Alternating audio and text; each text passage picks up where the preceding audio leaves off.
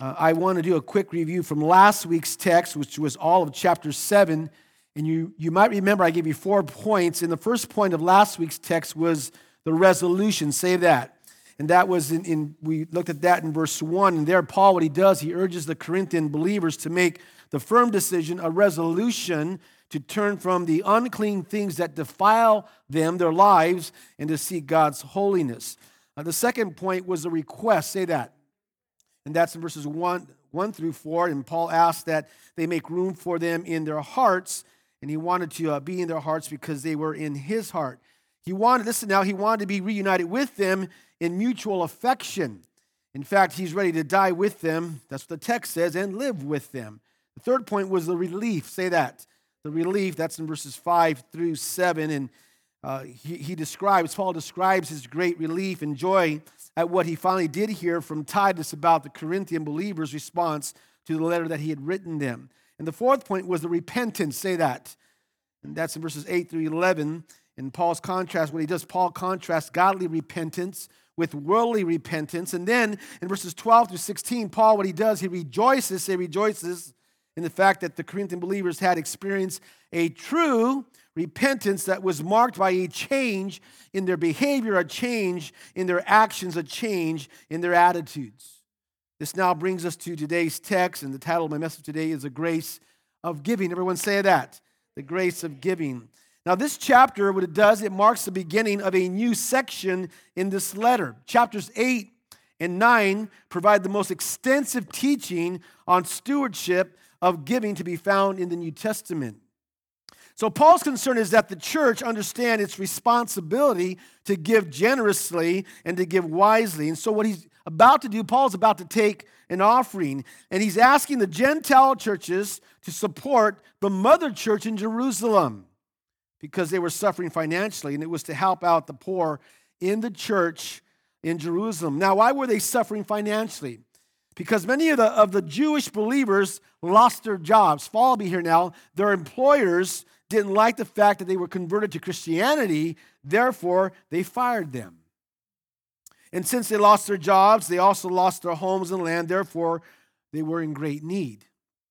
And not to mention a terrible famine that had come upon the land that was prophesied by the prophet Agabus in Acts chapter 11, verse 28. Acts 11, 28. So that came to pass. So in chapters, listen now, in chapters 8 and 9, what Paul talks about, he talks about money. He talks about giving. Now, some things about money. First of all, money is not a bad thing. Everyone say that. Money is not a bad thing. it's not evil. Now I want you to write this down. Uh, 1 Timothy chapter 6, verse 10. 1 Timothy 6, 10. And Paul writes, For the love of money, not money, but the love of money, right, is the root of all kinds of evil. Not money, but the love of money is the root of all kinds of evil. Now, listen, friends, money is neutral. You got that? Money is neutral. It all depends on how you use it. And there's nothing wrong with making or even having money, but it becomes wrong when it has you, when it controls you. And I've always said money's a good servant, but a terrible and lousy master. Now, the Bible talks a lot about, excuse me, a lot about money, not as much as some preachers talk about it, but the Bible talks a lot about money and how we are to handle it or in some cases, how it handles us if we're not careful. And you see, when it comes to money, it all depends how you and I use it. And someone said this money is like manure pile it up and it stinks, spread it around, and it will make things grow. Someone say amen to that. Now, if you're saved, say amen. You can use your money wisely, listen now, to make things grow to invest wisely, and to invest spiritually in a wise way. Now, I want to say this. Though these principles that we see, that we're, going to see here in chapters 8 and chapters 9 apply to special offerings, they also apply as well to our regular giving. Got it? Got it. So, three points from our text. If you're ready, say yes. Number one is this the illustration. Write that down, say that. The illustration. Because what Paul does, Paul begins his appeal by pointing to the examples set by the churches of Macedonia. Now, the churches in Macedonia were Philippi, Thessalonica, and Berea. Those were the churches. And they were not wealthy churches. These were, not wealthy people, friends, but they had a great reputation for being incredible givers. You guys with me now? So look at verse 1 with me. And Paul writes, And now, brothers, we want you to know about the grace, say the grace, that God has given the Macedonian churches. I'm going to read that again. And now, brothers, we want you to know about the grace that God, the grace that God has given the Macedonian churches. So, what, what does Paul mean by that about the grace that God has given the churches? Well, giving is a work of God's grace in us. You got that? Giving is a work of God's grace in our lives. It's the ability to give. And the heart to give is a free gift from God. Now, now, follow me here. It's a gracious thing that God is going to give them, these churches, the opportunity to give financially. Listen, giving to help other Christians in need was itself the result of God's grace. So, real quick here, we have a lesson. Are you guys ready for the lesson? Say, yeah. Okay, here we go. Grace makes grace. Say that. Write that down. Grace makes grace. God gives us his grace. Listen now. And in response, we become gracious people. Got it? God gives us his grace. And in response, Listen now, we become gracious people. And he demonstrates, listen now, Paul demonstrates, he demonstrates, excuse me, he, God demonstrates his giving to us, therefore we give to others. Now I want to say this. Unfortunately, some Christians have a problem giving, but don't have a problem receiving from God. And, and I got to, that's a sad commentary. There are some folks who, well, I'm a believer, but you know, they, they have a problem giving, but they don't have a problem receiving from God because God is one who gives, right? Now, I want you to follow me here because I'm going to give you three subpoints right here under point number one. And I want you to notice that they, speaking of the Macedonian churches, gave, write this down, sacrificially. Say that. They, the Macedonian churches, gave sacrificially. So I want you to follow me in verse 2. And listen what, what Paul writes out of the most severe trial. Did you get that? Severe trial, their overflowing joy and their extreme poverty welled up in what? In what? Rich generosity. So these churches, obviously, they struggled greatly, right? They struggled. They were poor. They were in severe trial. They struggled greatly, but they gave abundantly. And not only gave abundantly, they gave sacrificially. They gave out of a great trial and poverty. They were incredibly joyful, even though they were desperately poor. It's all about attitude, friends, right? Say attitude. And what comes to mind as I read this, what comes to mind is, is the poor widow in, chap- in Mark chapter 12. Write that down, Mark chapter 12, verses 41 through 44. And you might know the story. Jesus is at the temple, and he's there and he's watching people. Okay? He's just he's just watching people in the temple and he's watching people putting money in the temple treasury. And so as Jesus is watching people, these rich people walk up and they put large amounts of money into the temple treasury. Now, according to tradition, before putting the money in the treasury, they, speaking of rich people, would sound a trumpet or make an announcement before they put the money in. So they stand there and say, I'm so and so, and I'm giving such amount of money, and they would put it in there or sound a trumpet or something like that, according to tradition. So Jesus saw that. Then Jesus noticed a poor widow. And she put in two small copper coins, we call them two mites, which totaled three eighths of a cent. And then Jesus, what he does is he sees that he calls his disciples over to him and says, Hey guys, come here. Come here. I'm paraphrasing that, but hey guys, come here. Okay. He says, I tell you, this poor widow has put more into the treasury than all the others. They all, listen what he says, they all gave out of their wealth, but she out of her poverty. In other words, her lively, she, her livelihood. And you see, she gave sacrificially, even though she hardly had any resources. So here's the lesson. You ready for the lesson? You're never too poor to give. Say that. You're never too poor to give. And, and there are some Christians who think that they're exempt from giving because they have limited sum of money, limited resources. And you know, sometimes we get the idea that, you know, the time to give is when or if we win the lottery. Or when we get a bonus at work, or when things are going right and smooth in our lives. Not so here. not so here. The Macedonians, as the text says, were what? They were poor. They were not wealthy. They were poor and going through tough times, yet they gave what? Sacrificially, abundantly, so that others, others might be helped. I love the fact that they were others focused, right? Now, if you're saved, say amen.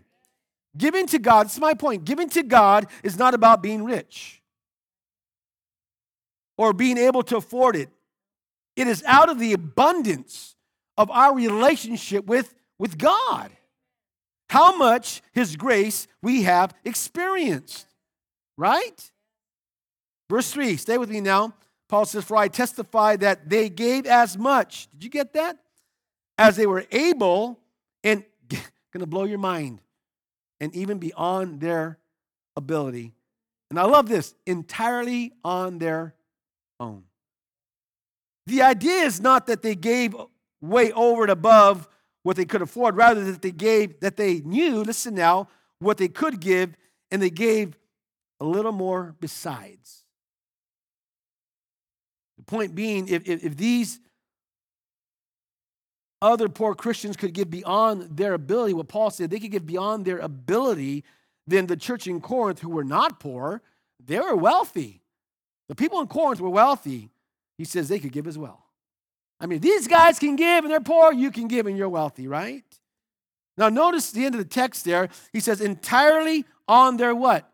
On their own. Paul hadn't pressured them, right? He didn't twist their arm, right? No. They gave on their own. And I love that. That was their heart. They wanted to help people. They had a heart of grace. They experienced the grace of God, therefore, they want to give back to others entirely on their own. No pressure, entirely on their own. So they gave sacrificially the next point is this. Next subpoint, excuse me, subpoint is they gave urgently. Write that down. Say that. Urgently. And then I want you to look at verse 4 with me.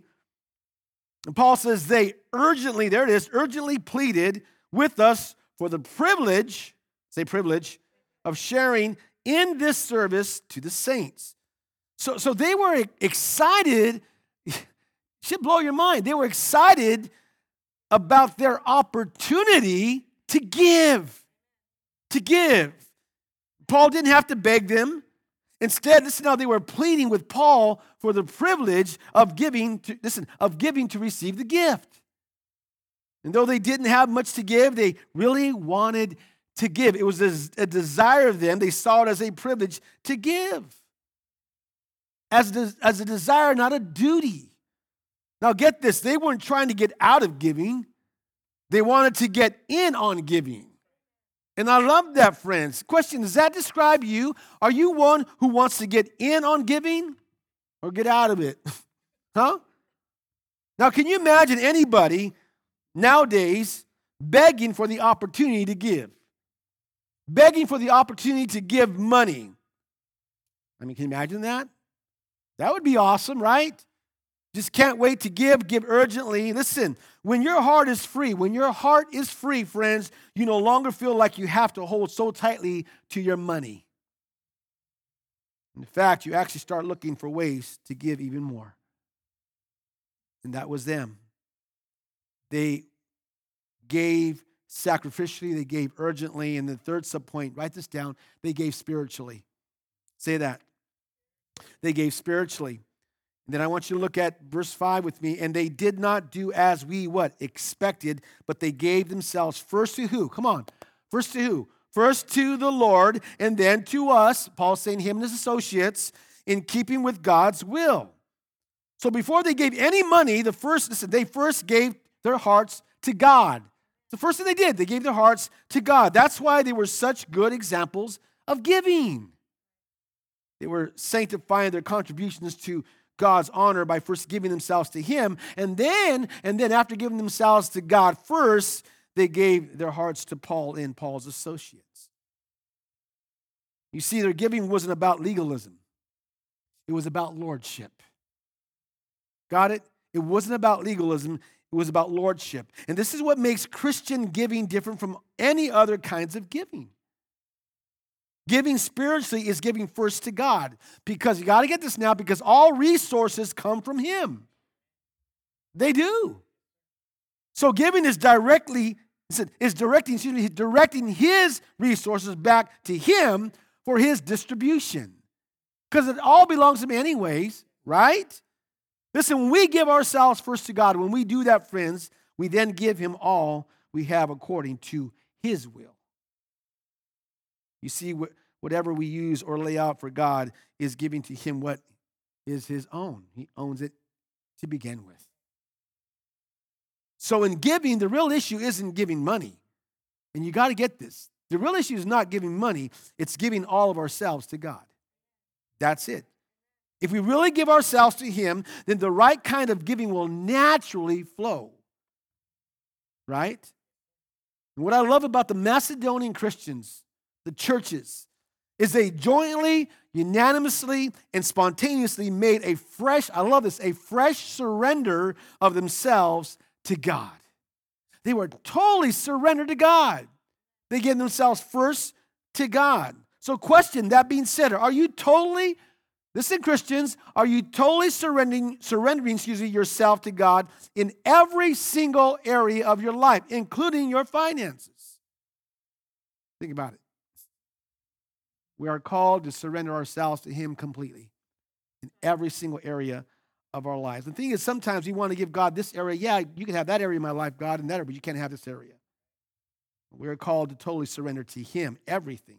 Amen. So that's the illustration. Number two, point number two is the instructions. Say that. The instructions, write that down. Now, in light of the amazing examples of the Macedonian churches, what Paul does, and I love this, Paul now urges the Corinthian believers to respond to respond. You see, he's using the earnestness of the Macedonians as a way of testing the earnestness of the Corinthian believers. So, four subpoints, if you're ready, say yes. Notice they, speaking of the Corinthian believers now, we're talking about the Corinthian believers now, they are to give, write this down, knowingly. Write that down, say that. They are to give, Paul says, knowingly. Knowingly. So we're going to look at verses 6 and 7. And Paul says, So we urge Titus, since he had earlier made a beginning, to bring also to completion this act of grace. Is that word? Say act of grace on your part. So apparently, Titus had gotten the Corinthians started in collecting for this gift. Now let's look at verse 7. But just as you excel, you got to get this now. Just as you, Paul's talking to the Corinthian believers, just as you excel in everything, then he lays it out okay, in faith. You're excelling in that, great. In speech, great. In knowledge, great. In complete earnestness, great. And in your love for us, great. You're excelling in those things. See that you also excel in this grace of giving. So they were excelling in faith, speech, knowledge, earnestness, and love. Great. You're doing great in that department. But guess what? You're not doing so great in this grace giving department. And that's why he says, See that you also excel in this grace of giving. And Paul's like, Don't forget, grace giving is related to the spiritual life, and don't forget to excel in that as well. Stay with me now. Giving knowingly is being spiritually, listen now, friends, spiritually aware that the Christian life is more than just giving of our time, of our talents, of our commitment to preserving the unity in the church and witnessing to others. It's more than that. It's more than that. It's giving of our finances as well. Giving of our finances is related to the spiritual life. It's an important part of the Christian life. Can I, do I have a witness? amen. If you're saved, say amen. Listen, you can abound in faith. Great. You can abound in faith. You can abound in knowledge. You can know the word of God like the back of your hand. You can say all the right things. You can even, listen, be earnest in the things of God. But if you're not giving, if you're not giving what rightfully belongs to God, your maturity in Christ is incomplete. Someone said this a healthy Christian walk involves your wallet, a commitment to Christ involves a commitment of your money. So Paul says, You, Corinthian believers, are to give knowingly. And then the second subpoint is give willingly. Say that. Give willingly. Look at verse 8 with me. I am not commanding you. Now you got you got to get that. That's got to sink in there, right? I want you to understand that. Paul says, I'm not commanding you, but I want to test your what? Sincerity of the love of your love by comparing it with the earnestness of others. So Paul wasn't commanding them to give to the poor in Jerusalem, but if they did, if they did, it would show in their love for them, it would show that their love for them was legitimate, that it was sincere. Listen, he wants giving, Paul wants giving, God wants giving to be voluntary. Do you guys get that? Okay. Now, Paul could have pressured these people to give, right? But he didn't. That wasn't Paul's heart. Unfortunately, some pastors are like that, but that wasn't Paul's heart, right? He didn't do that. He says, I'm not commanding you, you're going to give voluntarily, you're going to give, you're going to give out of your heart. So here's the lesson. Are you ready? Here's the lesson. Giving shouldn't come from a feeling of pressure. Giving shouldn't come from a feeling of pressure. Right? Unfortunately, there's some pastors out there and some on TV who make people feel guilty and, you know, they, they say things to, to, to pressure you to give. And, well, that's not biblical. Are you guys with me? You are to give voluntarily. You are to give as God moves in your heart. We're going to talk more about that next week. Now, someone asked me the other day, how are we doing financially here? We're not doing good financially.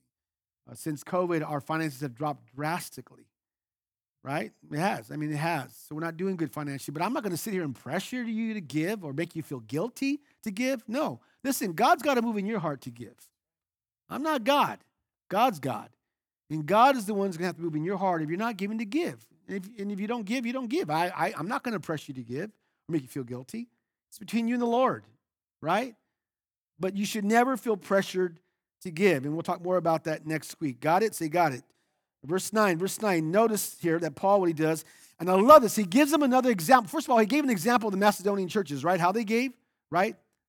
He illustrated that. Notice now, verse 9, Paul gives them another example of giving. So let's read on. For you know the grace, there's the grace, say the grace of our Lord Jesus Christ, that though he was rich, Christ was rich. Now, this is referring to his glory and honor that was eternally his in heaven before he came to earth, right? Got it?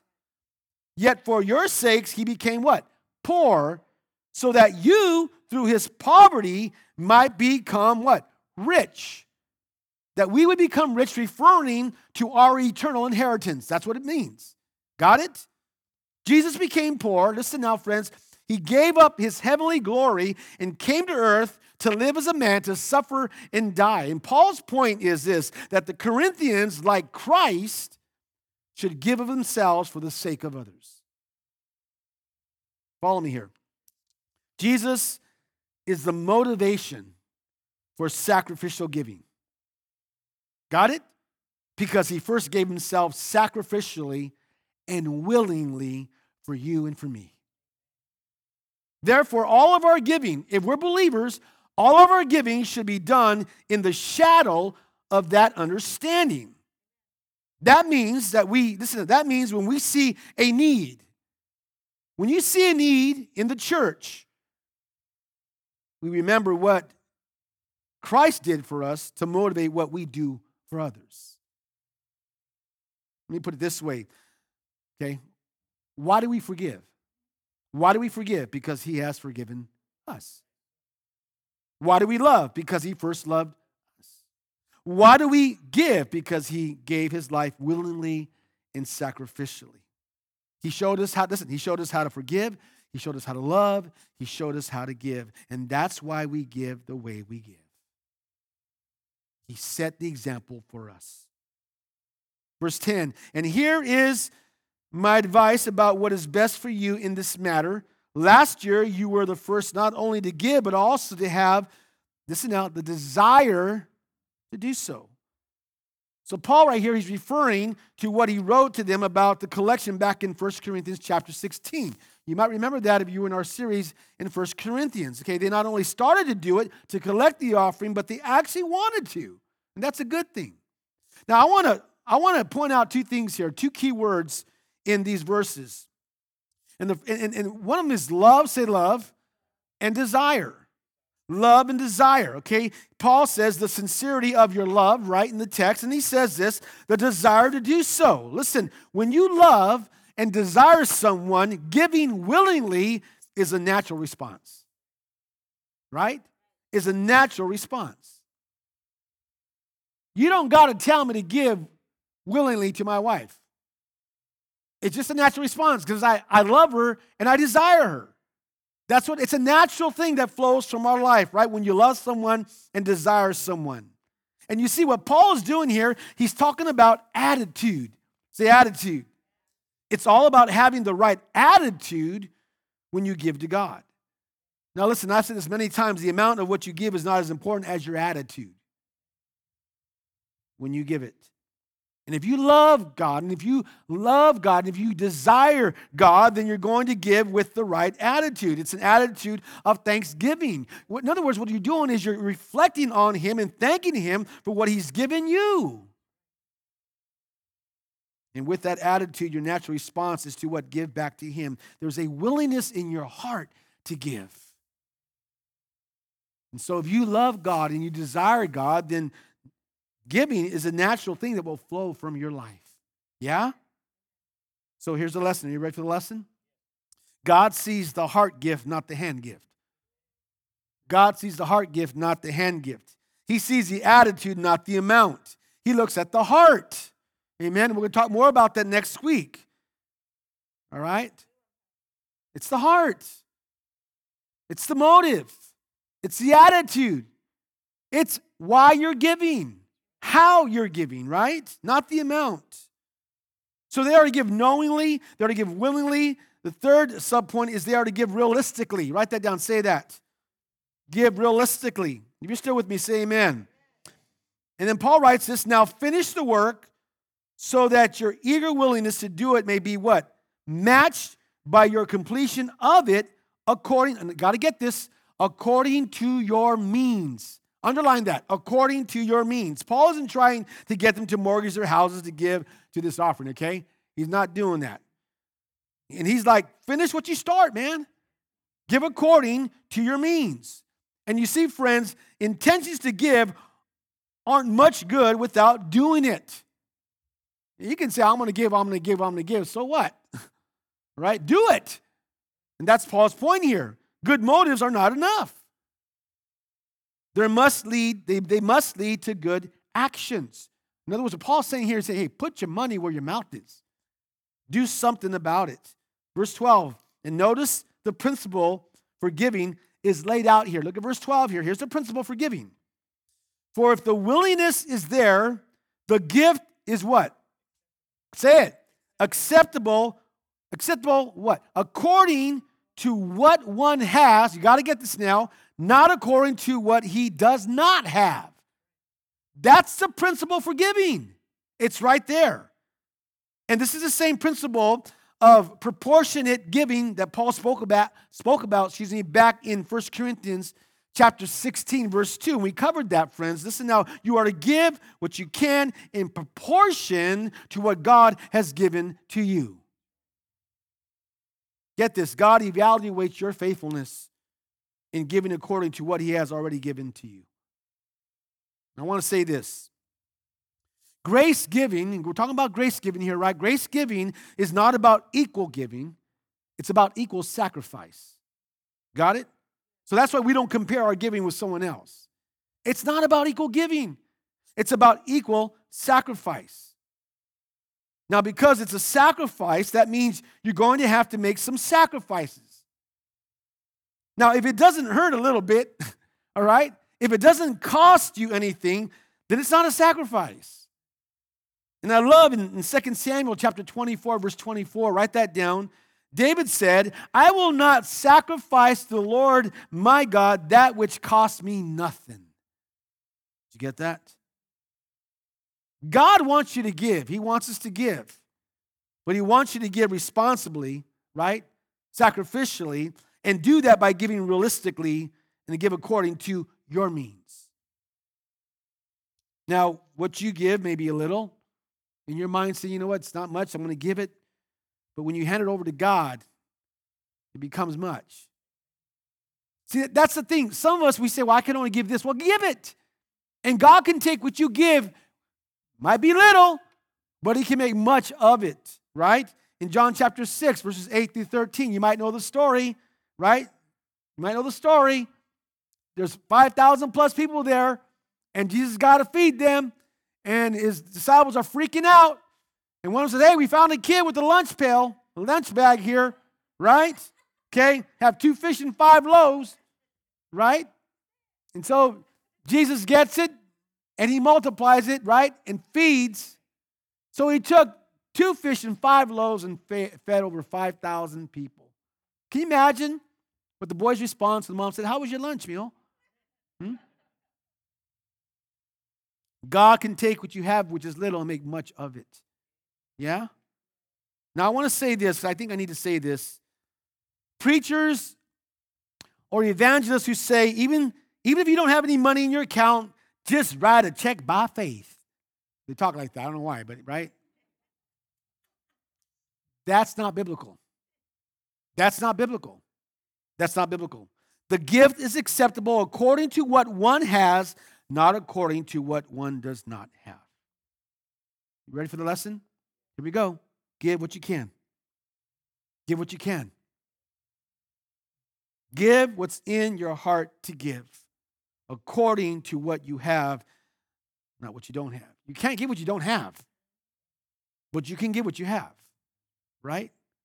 And I don't know what you have. You don't know what I have, but I'm going to give what I can according to the means, right? My means. I'm going to give according to that. Again, we're going to cover all that more in depth next week.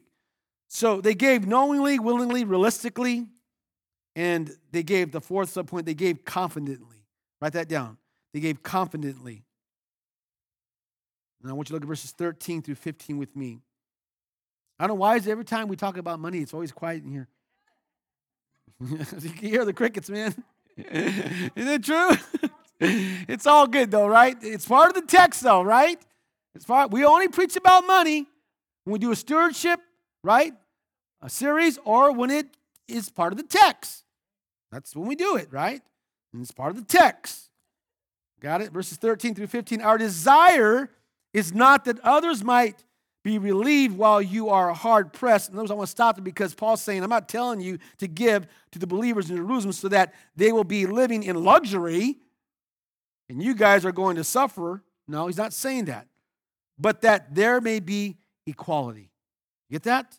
Verse 14. At the present time, your plenty will, now you got to get this. At the present time, your plenty will supply what they need, so that in turn, their plenty will supply what you need. Then there will be what?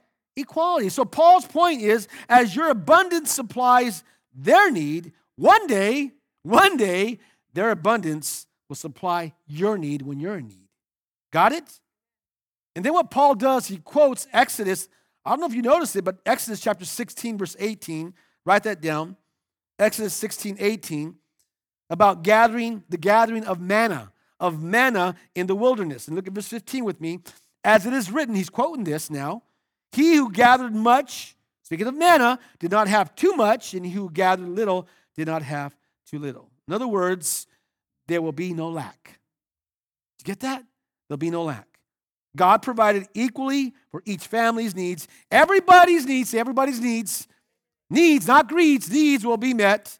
And he provided for their daily provision. And unfortunately, we know the story, right? Some tried to hoard the manna. Right? Warren Wiersbe said this, and I love it. The lesson is clear. I love this. Gather what you need, share what you can, and don't try to hoard God's blessings. Don't you love that? You see, when we, when we as believers, when we give knowingly, willingly, and when we give realistically, we can give confidently. We give, this, this is it, we give trusting in God's daily provision for our lives. Right? I want you to write this down Luke chapter 6, verse 38. Luke 6, 38. It says, Give, say, give, and it will be given to you a good measure, pressed down, shaken together, and running over, will be, will poured, will be poured into your lap. For with the measure you see, it will be measured to you. Now, write this down. I love this verse, Ecclesiastes chapter 11, verse 1. And Solomon writes this, and he says this Ecclesiastes 11 1 says, Cast your bread upon the waters. Got it? You're casting it. Cast your bread upon the waters, for after many days you will find it again. Casting means, listen now, you got to get this. Casting means open handed generosity. Listen, friends, you're, you're either going to be like this with your money or like this tight fisted or open handed. Solomon says, this now, casting means open handed generosity. When you give generously, what, what he's saying is that God gives back to you abundantly. And it's not necessarily finances, spiritual blessings, peace, joy, right? All those things. Now, if you're saved, say amen. There is something remarkable about God's faithfulness in bringing a number of benefits and blessings right back to us in our life when you and I give. And the natural inclination is this that we, we uh, well, if I give, I'm going to get back financially. Yeah, you might. But there are greater blessings than that, right? Peace of mind. That's what we need, right? Number three, here we go, is the individuals. Write that down. Say that. The individuals. Because there are three individuals who were commissioned to handle, and I love this, to handle the finances, to take them to the church in Jerusalem. Verses 16 through 24, Paul says, I thank God who put into the heart of Titus, and I love this, the same concern I have for you. Verse 17, for Titus not only welcomed our appeal, but I love this, but he is coming to you with much what? Enthusiasm and on his own initiative. Got it? Titus didn't need to be asked.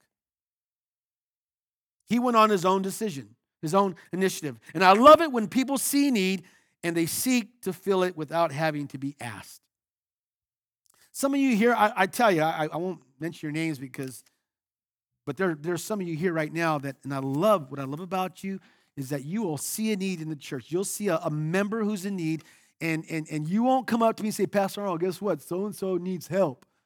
And that's okay. I get that. But what I love about some of you here is that you don't even come to me. You just go straight to that person and you meet that need. I love that. I love that. And that's Titus. He knew the need. He went and he wanted to meet that need. And if you see someone or know someone within the body of Christ who's in need, we're talking about legitimately, who's in need, and you can meet that need, then do it then do it. Right? And I've been so bold at times when someone comes and say, Pastor Arnold, so and so's in need. Like, well, then meet it. Then meet it. We're part of the body. Right? And I love that about Titus.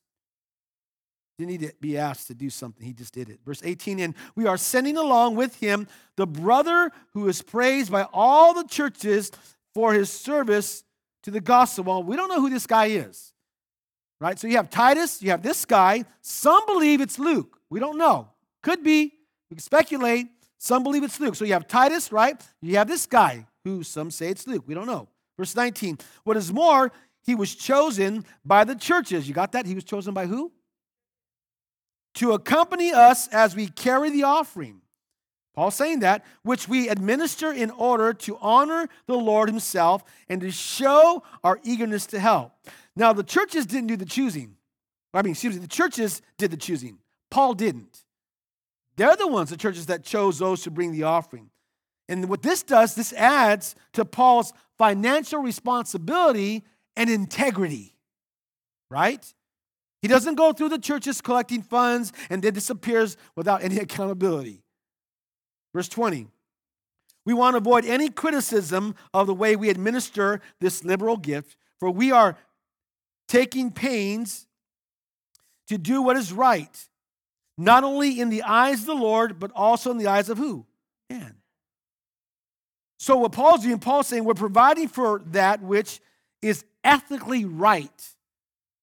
Not only to God, Paul says, but also to men to what? To eliminate any possibilities of accusations.